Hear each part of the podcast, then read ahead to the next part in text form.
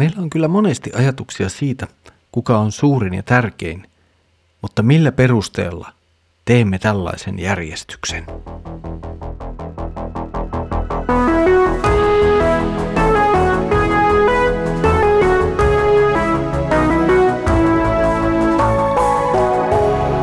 Kirjoitusten pauloissa.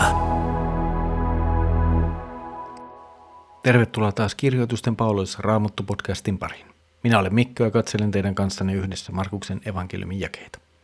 Kiva, että olet taas mukana.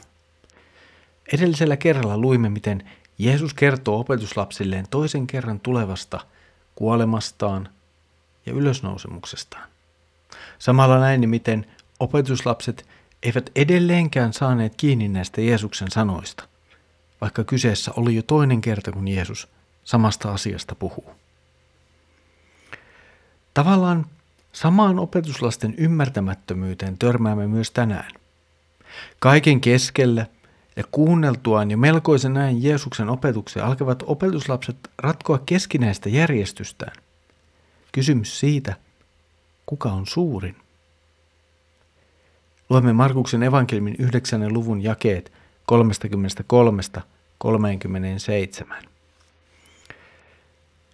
He saapuivat Kapernaumiin. Kotiin tultuaan Jeesus kysyi opetuslapsilta, mistä te matkalla keskustelitte? He olivat vaiti, sillä he olivat väitelleet siitä, kuka heistä oli suurin. Jeesus istuutui, kokosi kaksituista opetuslastaan ympärille ja sanoi heille, jos joku tahtoo olla ensimmäinen, hänen on oltava viimeinen ja kaikkien palvelija. Sitten hän asetti heidän keskelleen lapsen, otti hänet sylinsä ja sanoi, joka minun nimessäni ottaa luokseen yhdenkin tällaisen lapsen, se ottaa luokseen minut. Joka ottaa luokseen minut, ei ota minua, vaan sen, joka on minut lähettänyt.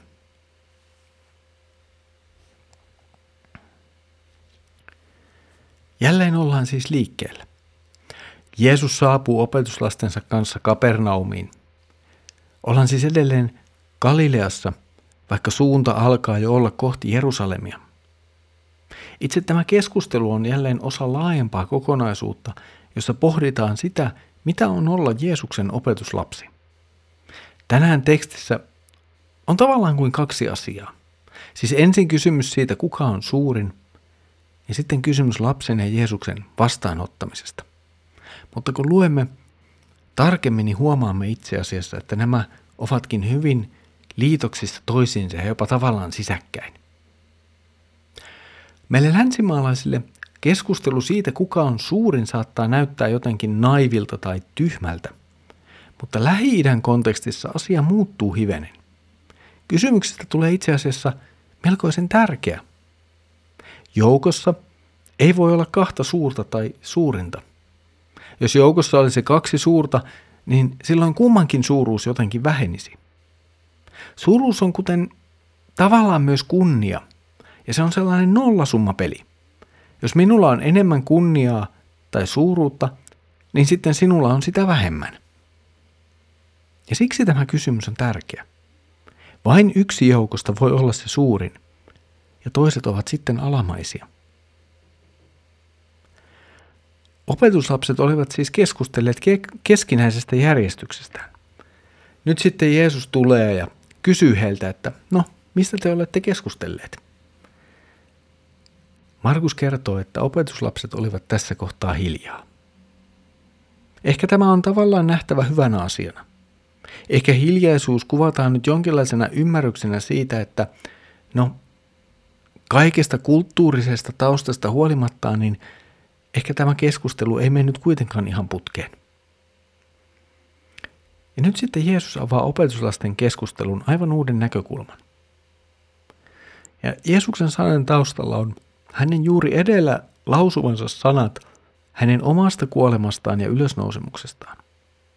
Tässä on se esimerkki siitä, miten asetetaan itsensä suurimmaksi. Suurin on siis hän, joka on valmis uhraamaan itsensä, jotta toiset saavat elää. Suurin on siis hän, joka antaa eniten toisten puolesta. Jeesus tavallaan siis kääntää koko ajattelun ihan päälaelleen. Ja sitten tulee vielä tämä lapsi. Nykyisin lapset asetetaan ihan eri paikalle perheissä kuin mitä tehtiin muinaisessa Lähi-idässä. Lapset olivat kyllä tärkeät ja erityisesti juutalaisuudessa heidät kyllä nähtiin myös Jumalan siunauksena. Mutta silti oli selvä ero perheen isän ja äidin sekä lasten välillä.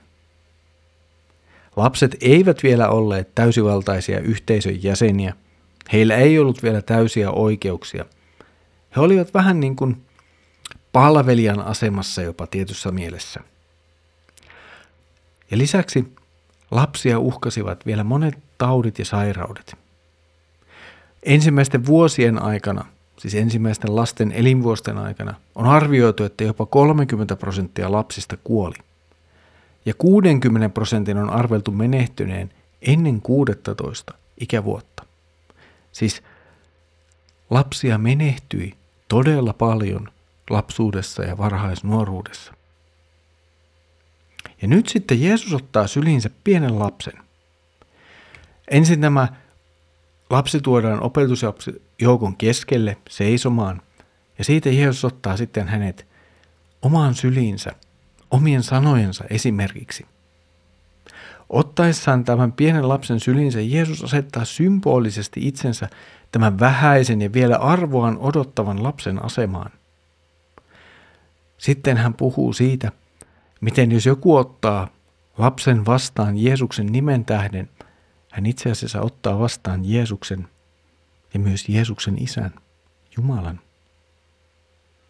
Mutta mistä Jeesus nyt oikeastaan viestii? Mikä tämä lapsi tässä on? Mikä on sen viesti? Kyseessä ei ehkä pelkästään ole kuva siitä, että opetuslasten tulisi huolehtia lapsista – vaan ehkä jostakin vähän enemmästä ja ehkä hengellisestikin syvemmästä. Siis lasten huolehtimisessa ei ole mitään vikaa ja kristityt ovat tehneet sitä läpi historian ihan alusta asti. Mutta ehkä tässä on kuitenkin kysymys vähän toisenlaista näkökulmasta. Kyse voi olla siitä, että opetuslasten tulee osata ottaa vastaan Jeesus myös hänen ollessaan alhaisimmillaan eli siis kuollessaan ristillä, joka ottaa vastaan Jeesuksen ristillä, ottaa vastaan hänet myös korkeudessa ja näin myös ottaa vastaan isän. Jeesus siis viestii samaa asiaa kuin mitä hän oli sanonut edellä omasta kuolemastaan ja ylösnousemuksestaan. Hän on suurin, koska hän antaa itsensä ja opetuslasten täytyisi ymmärtää. Toisaalta jatkossa olevissa teksteissä huomaamme, että lapsi saa myös toisenlaisen merkityksen. Lapsi on ö, uskova tai uskon alkuteillä oleva. Kyse tästä lapsesta voi siis olla myös sitä, että suurimman opetuslapsen pitää ottaa vastaan ne, jotka vielä horjuvat uskon alkutaipaleella aivan kuten Jeesus on tehnyt opetuslasten kanssa.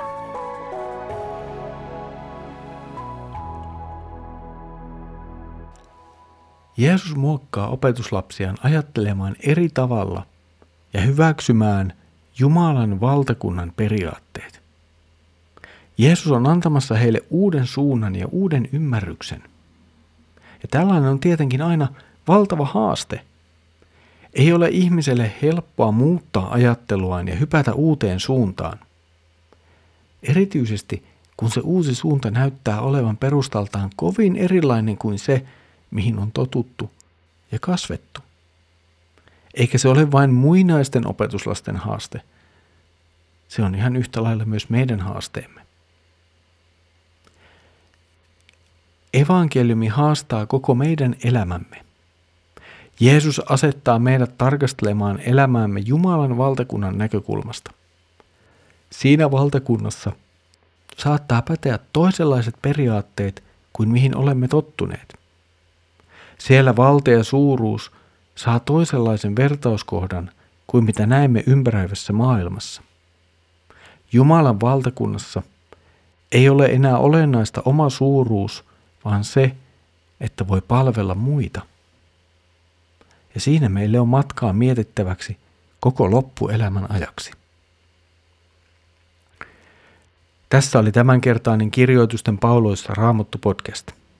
Mukavaa, että olet ollut jälleen yhdessä mukana katselemassa Markuksen evankeliumia. Seuraavalla jatkamme tilanteeseen, jossa opetuslapset ovat törmänneet johonkin mieheen, jota he eivät tunteneet, mutta silti tämä mies ajoi pois henkiä Jeesuksen nimessä. Ja tästä sitten käydään keskustelu Jeesuksen ja opetuslasten välillä. Siitä sitten siis ensi kerralla. Tässä kohtaa haluaisin vielä kuitenkin muistuttaa sinua, että oleten huomannut myös kansanlähetyksen muut podcastit. Erityisesti nyt haluan muistuttaa lähetysjohtajamme Daniel Nummelan Pieni ihminen suuressa mukana podcastista ja Mika Järvisen äh, toimittamaa podcastia lähetystyön takahuone, joka avaa lähetystyön näkökulmia vähän uudesta ja tuoreesta näkökulmasta. Tutustu myös näihin. Haluaisimme myös kuulla palautetta näistä podcasteista. Ja tuota palautetta voit antaa siis tuolta avaimia.net verkkosivuston kautta. Sieltä löytyy palautelomake, johon on helppo antaa palautetta. Tai sitten lähettää suoraan sähköpostia kirjoitusten pauloissa at sekel.fi. Ja sitä kautta myös tavoitat meidät. Mutta nyt Herramme Jeesuksen Kristuksen armo, Isä Jumalan rakkaus ja Pyhän Hengen osallisuus olkoon sinun kanssasi. Amen.